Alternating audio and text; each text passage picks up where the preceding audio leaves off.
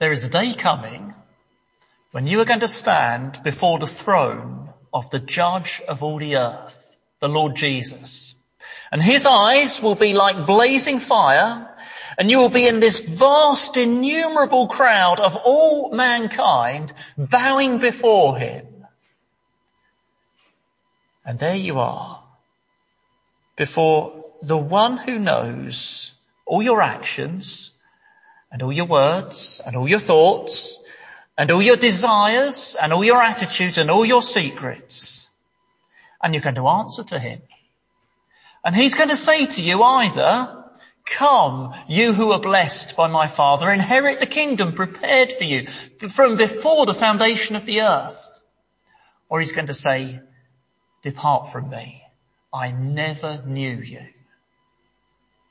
Now that is ahead for each of us. And knowing that is ahead for each of us, how can we live with confidence and without fear? Well, that's the question of 1 John chapter 4 verse 17. Let's turn now to 1 John chapter 4 and verse 17. 1 John 4 verse 17, in this way love is made complete among us, so that we will have confidence on the day of judgment, because in this world we are like him. There is no fear in love, but perfect love drives out fear, because fear has to do with punishment. The one who fears is not made perfect in love. John is raising this issue that I've just tried to raise with you of there's a day of judgment coming. We're living in the light of it. How do we live with confidence and not with fear? And his answer is all to do with love. His whole letter really is giving us the answer to that because as you'll know by now, I hope, and be clear on if you've been listening for weeks as we've been going through this letter for weeks, the letter's all about this. Chapter 5 verse 13. I write these things to you who believe in the name of the Son of God so that you may know that you have eternal life.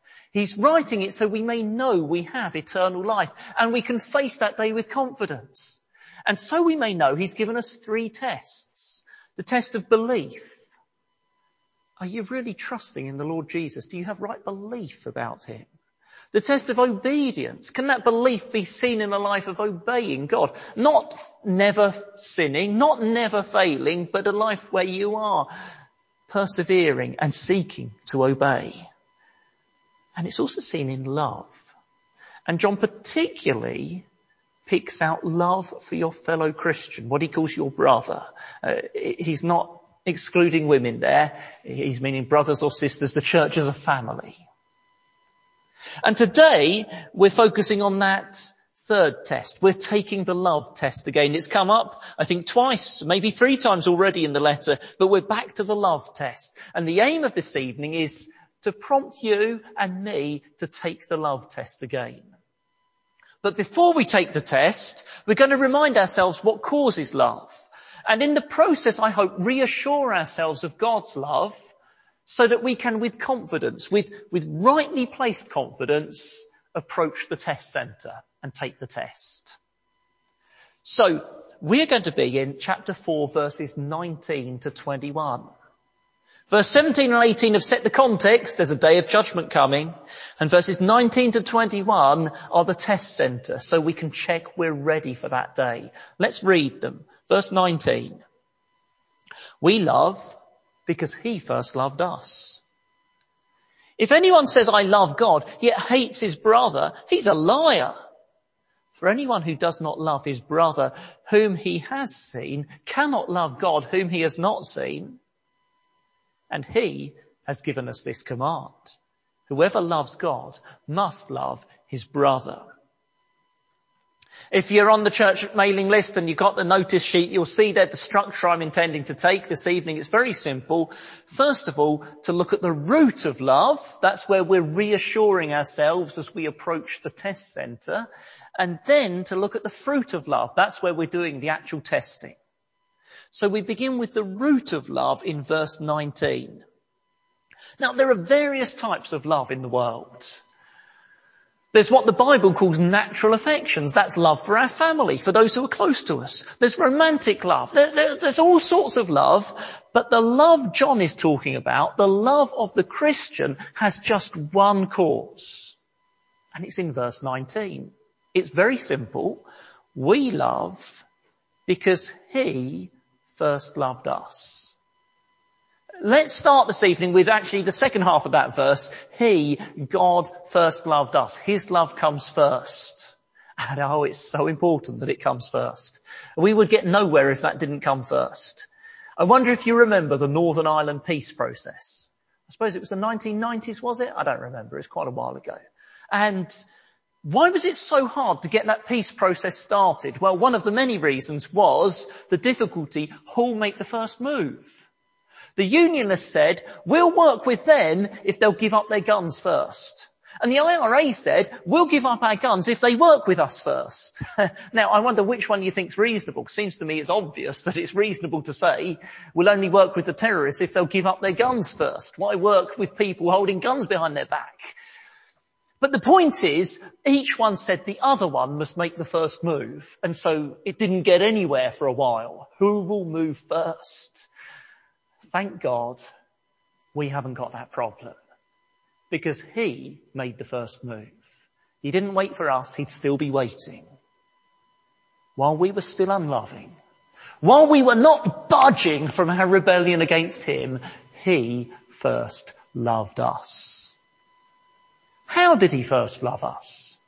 Well, we better have a think about God's love. What is this love of God?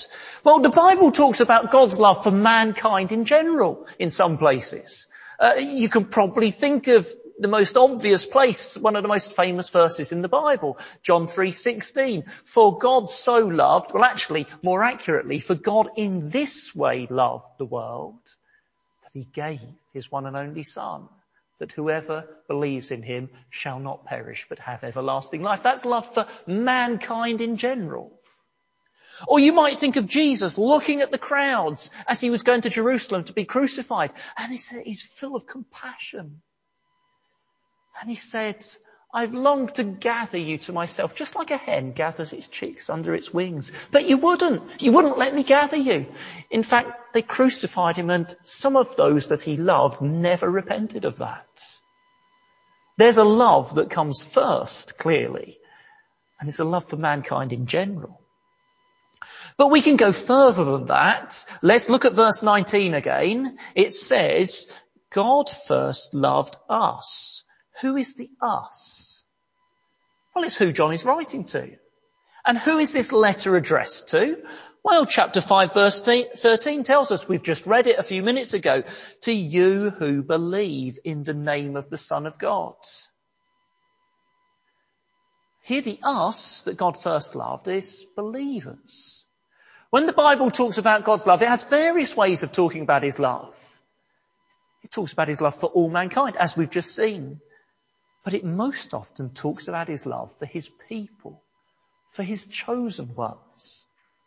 I'll give you just a few examples. The Bible is littered with them, but here's just a few. You might want to turn with me to them, uh, although you need to be fairly quick, because I'm just going to turn very quickly to Deuteronomy 7. Deuteronomy 7 verses 7 and 8.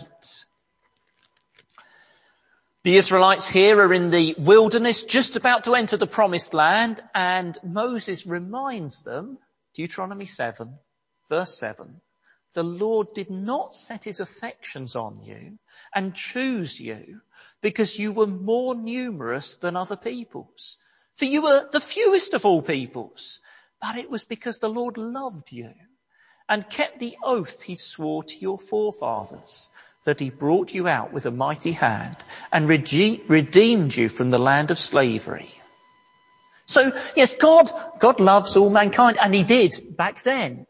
But there were these people, it says, he set his affections on. That's something particular. And it even says he chose them. And it says it wasn't that there was anything great about them. In fact, they were a pathetic load of slaves.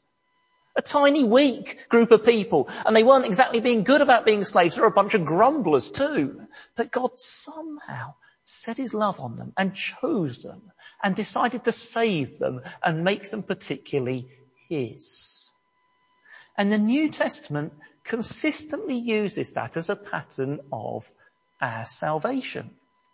So for example, Ephesians 1. Let's turn to Ephesians 1. Already read verse 3 at the start of the service, but now verse 4. For he chose us in him before the creation of the world to be holy and blameless in his sight. In love, he predestined us to be adopted as his sons through Jesus Christ in accordance with his pleasure and will. And we could read on into chapter two and we find it's just like Deuteronomy. It says it's not because there was anything good and desirable in you. No.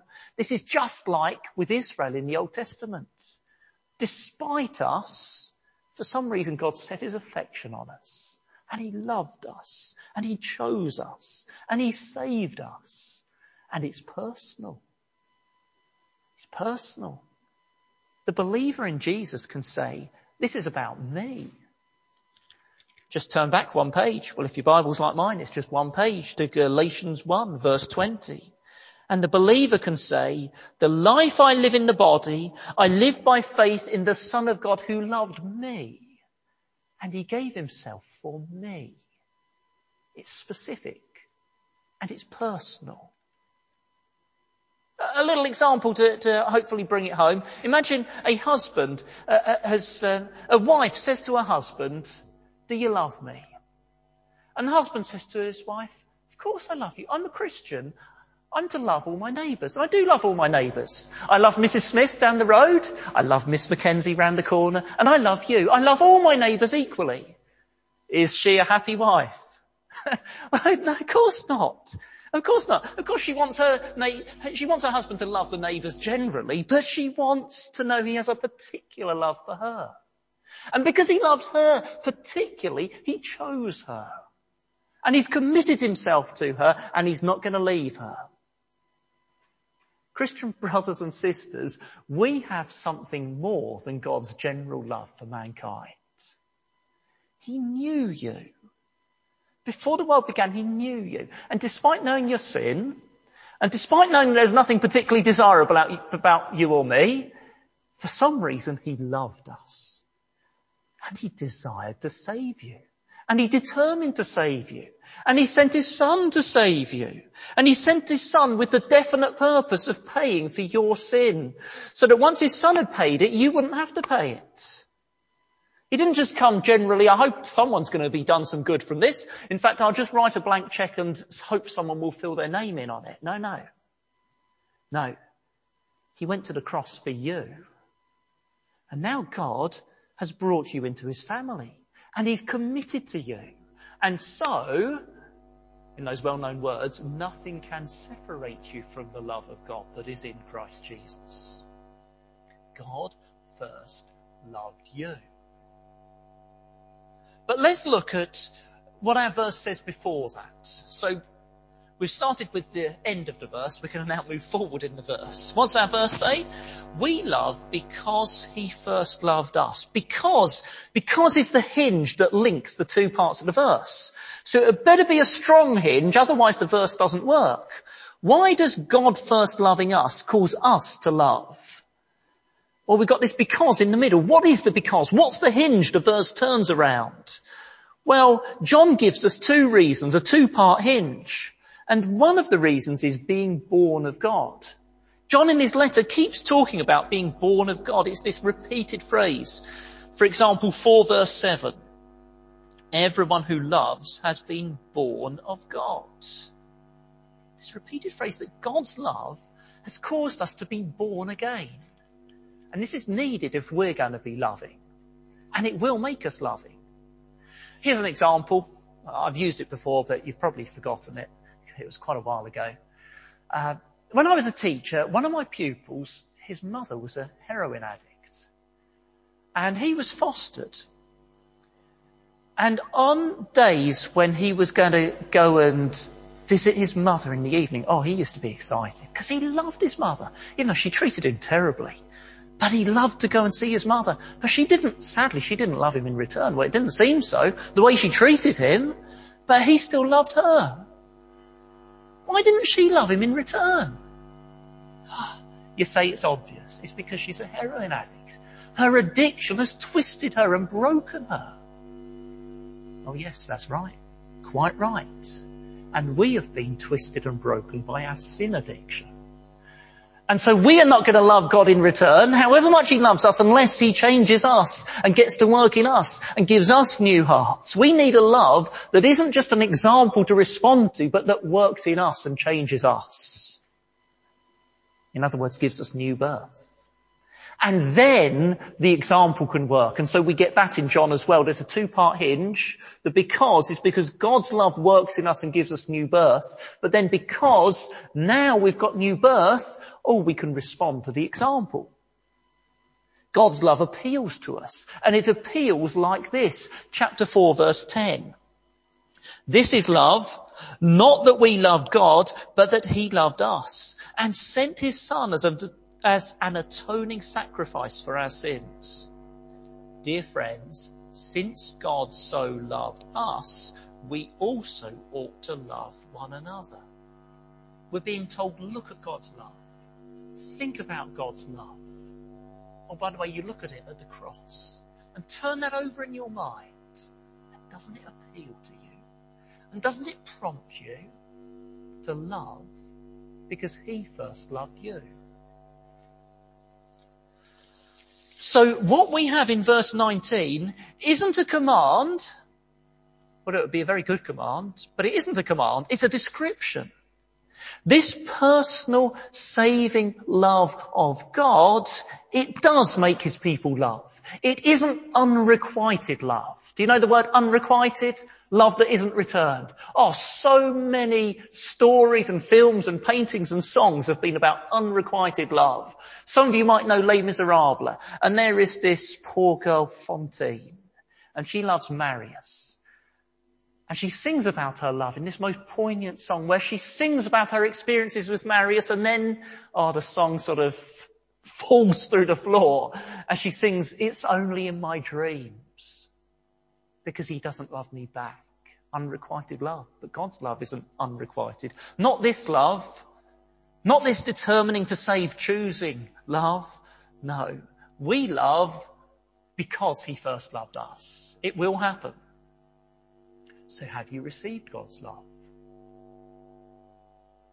Do you love because God first loved you? How do you know if you love? How do you tell if you've got real love? Well, now we'll move on. That was the root of love. Now we must move on to the fruit of love. Uh, we've, I hope, gained reassurance. Now we move into the test centre. Now, please do note, this is the fruit of love. It isn't how we get the love. It's not the cause of love. This isn't how we take in the love, it's how we know we have taken it in. How we take it in is by trusting the Lord Jesus. But when we've trusted Him, it, it will show, it must show. How does it? Well, John tells us here very simply. Love for God will lead to love for your brother. Remember here, he's, he's, using brother to mean your fellow Christian. He's not excluding women here, brother or sister, those in, within the Christian family. And John is very definite. God's love will lead to you love. Who will you love? He doesn't say in verse 19, does he? Now it's obvious that it must include love for God. He's loved you, you, you must love Him. But it's easy to claim I love God. And if you just claim I love God, John says to you verse 20, Verse 20, if anyone says, I love God, yet hates his brother, he is a liar. For anyone who does not love his brother whom he has seen cannot love God whom he has not seen. Uh, by the way, this is one of three liar statements in 1 John. John is a blunt chap. So in chapter 1 verse 6 he says, if you claim to know God but carry on in your sin carelessly, liar. In chapter 2 verse 22, he says, if you deny that Jesus is the Christ, you're a liar. And here he says, if you claim to love God, but you don't love your brother, you're a liar. And do notice that he says brother singular. And again in verse 20, uh, 21, and he has given us this command, whoever loves God must also love his brother. Why does he say it's singular? Because it's very easy to claim to have love for a set of people in general, while not really loving certain people in particular. So for example, imagine a teacher says, oh, I love children. I wouldn't be a teacher if I didn't love children. But the teacher clearly doesn't like that child who is disruptive in class. And that child who's a cheeky know-it-all. And that child who's got a sulky look on her face. Well, the claim to love children is rather theoretical and hollow. And so John says, your brother or your sister. If someone is your brother or your sister, you must love him. You must love her. The Bible won't allow you to say, I love my fellow Christians, except that one. Just not that one. It won't let you say that. Now, as I'm preaching, I can't see your faces, and I don't even know who's listening, but I expect that you all agree that love is a good thing. Uh, people generally are quite happy with sermons on love, aren't they? But do you do it? Do you have this love? When this, and I, think everyone agrees, yes, uh, yes, I ought to love my fellow Christian. But when there's friction between you and a fellow Christian, do you actually put this love into practice? So we'd better be practical in our tests. Because everyone can agree with the test in theory, but it's a very different matter to do it in practice. So let's get some examples. Now obviously I'm going to have to be selective. It's a massive subject. The Bible's got so much to say on it. I'm, I'm just going to select some examples that I hope will be helpful for us to take the love test. And do make sure you take the love test. I'm not just preaching a sermon because we're supposed to preach sermons. I'm preaching this so that you and I actually take the love test. That's why it's here in the Bible. Not just so we hear it, but so we do it. So we test ourselves. So here's one example. The main people John had in mind in verse 20 are the false teachers who'd been troubling the church. As you read through 1 John, you find there were false teachers around. They've been causing trouble in the church. And they spoke in an impressive way. And they sounded really good with their impressive teaching they had. And they had great claims to spiritual experiences and that they loved the unseen God. And John says, liars. You can tell. You can tell they're liars because they don't love their brother. Well, how did he know they don't love their brother? Well, one of the ways is in chapter 2 verse 19. Just have a look at chapter 2 verse 19. They went out from us, but they did not really belong to us. For if they had belonged to us, they would have remained with us. How does John know they don't love their brother? Because they walked out on them. And you don't walk out on people you love. Isn't that fairly straightforward? You don't walk out on people you love. You're committed to them. Now, before uh, people jump out of their seats, I am not saying that anyone who ever leaves a church is unloving and therefore not a Christian. I'm not saying that. But there are right and wrong ways of doing it. Let's get some examples. Imagine this. A husband leaves his wife and goes off to live on his own. And you say to him, why did you leave your wife? And he says, oh, you know what she was always doing? She was always hanging the toilet roll the wrong way round on the toilet roll holder. Do you know what I mean? The toilet roll hanging down the back. The bit that hangs down was down the back. It should be down the front, shouldn't it? She just kept on doing that. Oh, couldn't be doing with that. So I've left her. Does he love his wife? Ridiculous, isn't it? Walking out on his wife for a trivial reason. Oh, I'm afraid to say people walk out on churches for trivial reasons. They never think it's trivial. They always maintain it's some big principle but it often is trivial. Do we love our brother or sister if we will walk out on them and often have virtually nothing to do with them ever after? Or what about this? I remember some people had left the church and the minister commented, when people leave a dog, you'd think they'd pat it on the head, at least. If it's a dog, they'd at least pat it on the head before they go. But these people, they'd left without saying anything. They didn't even tell us they've left. We just after a while realised they've left. They didn't even say anything. If you love your brother, or if you love God, you'll love your brother or sister. And if you love your brother or sister, you'll treat them like a brother or sister. You'll treat them like family. And yes, sometimes family do get parted, but they're sad about it and they're careful about how they do it if they're a decent family, surely. Okay, there's one example. Here's another. Well, it's actually a whole set of examples. It's uh, what was read to us. 1 Corinthians 13. Isn't that the obvious place to go to get the love test? 1 Corinthians 13. What's it like to love your brother? Oh, well, we've got a whole load of examples here. I'll just pick two.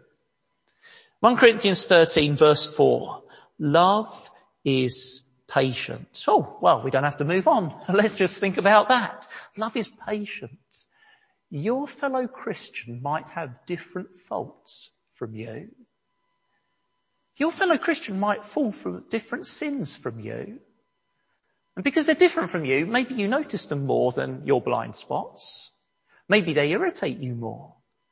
Your fellow Christian may rub you up the wrong way, may have a very different personality from you, different strengths and weaknesses. Your fellow Christian may be less well taught than you, may actually respond in a wrong way to certain issues going on and hasn't learnt yet how to respond rightly to a particular course of action. Does that prompt you to feel superior? Or does it prompt you to be patient in a non-condescending way. That, that latter part is important. Patient in a non-condescending, feeling superior sort of way. Patience. Patience is a sign of love for your brother or sister. Patience is a very difficult thing. But it should be there when the love of God has got into us. Oh, he's been so patient with you. I know he's been very patient with me. Let's see one more example from 1 Corinthians 13. Love is kind, verse 4. Love is not rude, verse 5. The two go together, don't they? Do you know what it means if someone's called a snowflake? Yeah, today some people are called snowflakes. Uh, it is reckoned that certain groups of people are snowflakes. I won't say which ones because it's not really fair on them actually. It's, it's unkind to them actually. Uh, but people are called snowflakes. What it's reckoned is they're always taking offence. They're so easily hurt. If they, if they're confronted with an opinion different from theirs, they melt like a snowflake at the slightest disagreement. And what the world is doing there with this idea of snowflakes is it's turning Christian love upside down. The world puts all the emphasis on my right not to be offended, my right not to be hurt, my right not to be troubled by someone disagreeing with me. But, and you think, well, there's something half right and half wrong there. Yes, because what it's done is it's taken Christian love and turned it upside down. Because Christian love is the other way up.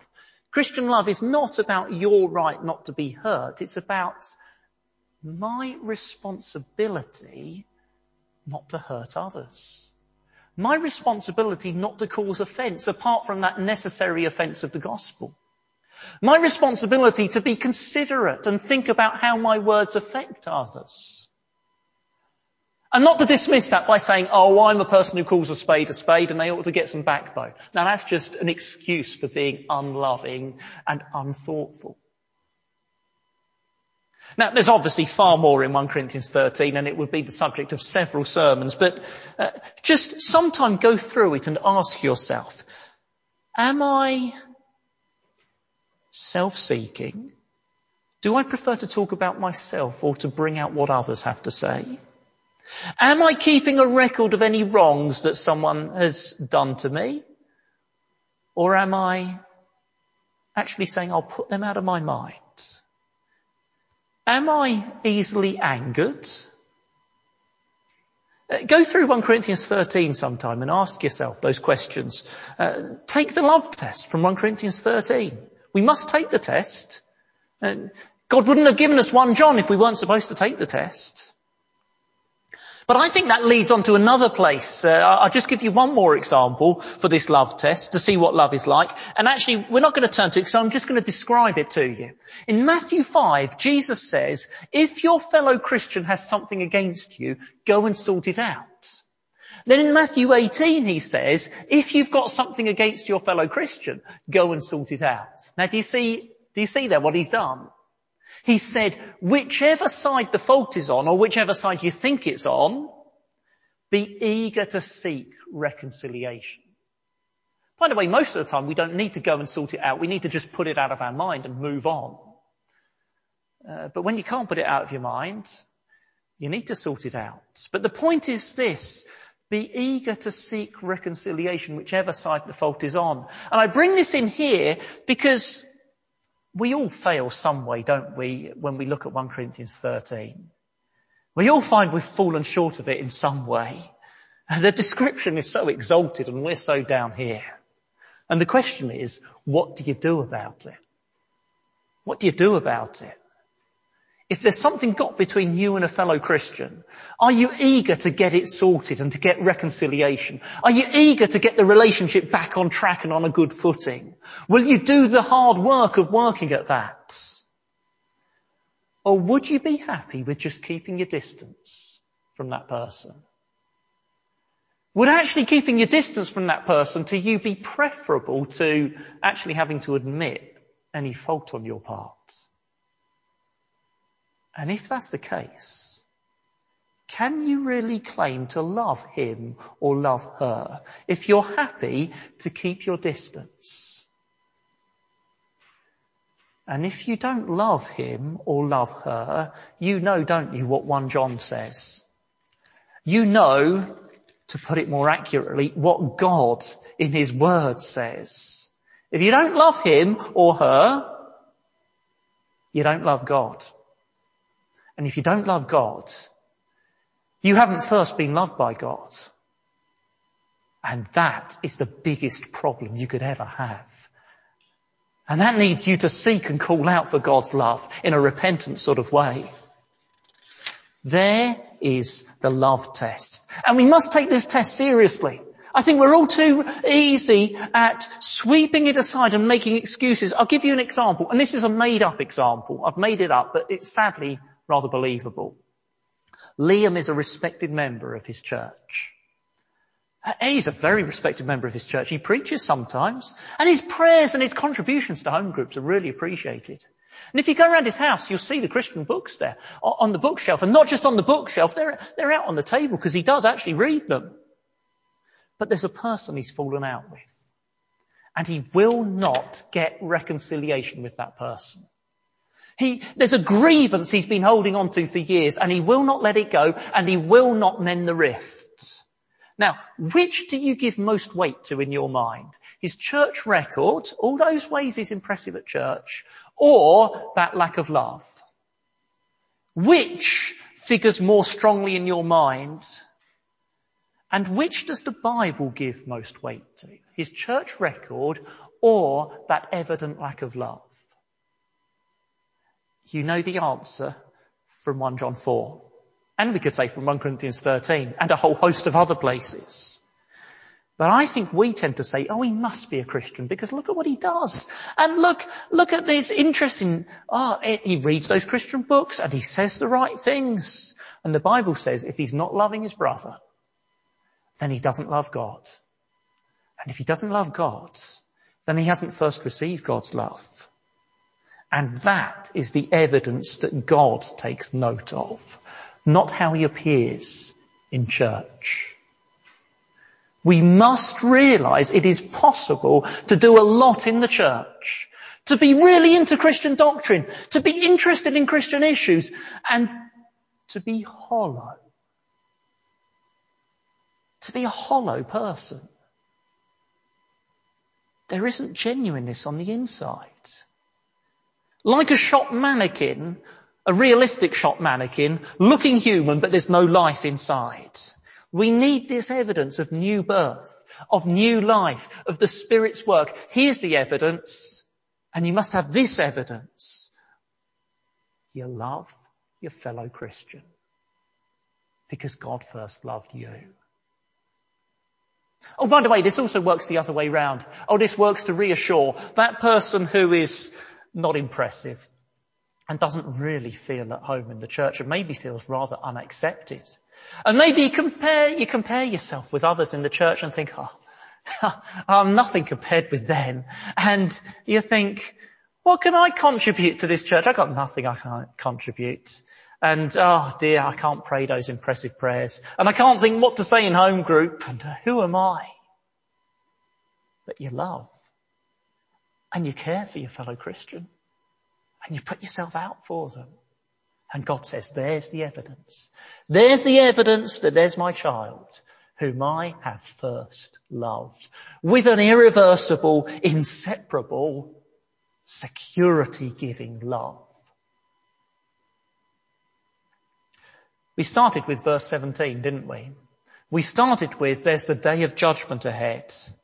Verse 17 says we can have confidence as we look ahead to that day. Do you have confidence as you look ahead to that day? How can you have confidence? By being safe in the loving hands of God. And how can you know that you're safe in the loving hands of God?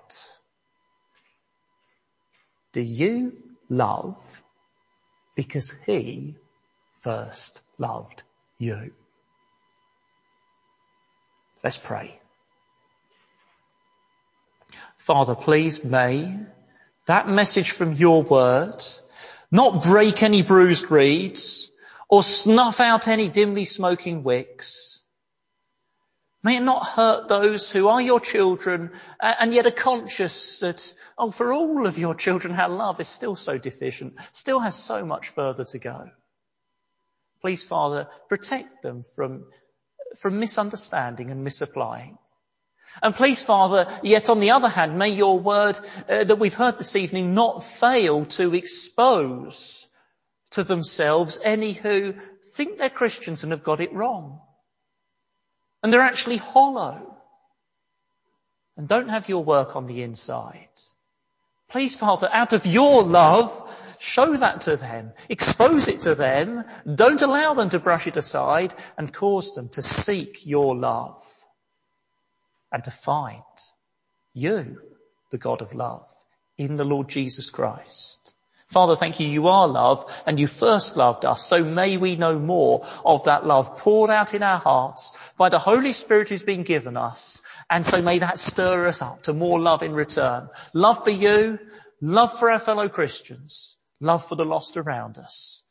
And Father, may that love show in real, practical, ordinary life ways unspectacular and yet Christ-like ways.